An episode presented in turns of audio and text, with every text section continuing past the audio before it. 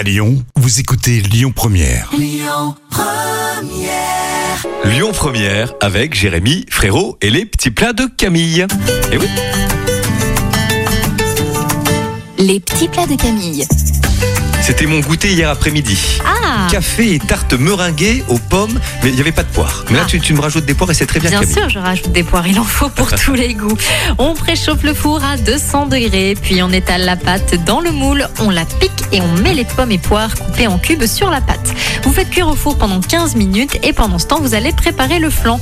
Pour cela, vous allez mélanger les jaunes d'œufs, le sucre, la crème fraîche, puis l'alcool de poire. Vous sortez le plat du four au bout de 15 minutes, vous ajoutez le flan et vous mettez au four pendant 30 minutes envi- environ. Vous préparez la meringue. Pour ça, on va battre les trois blancs d'œufs en neige, ajouter peu à peu du sucre glace et une fois la tarte cuite, vous allez tout simplement étaler la meringue dessus puis saupoudrer avec le sachet de sucre vanillé. Vous laissez cuire 10 à 15 minutes, vous servez tiède ou froid et puis il n'est plus qu'à déguster. Les petits plats de Camille sur Internet et l'appli Lyon Première. On passe au trafic. Allez, allez.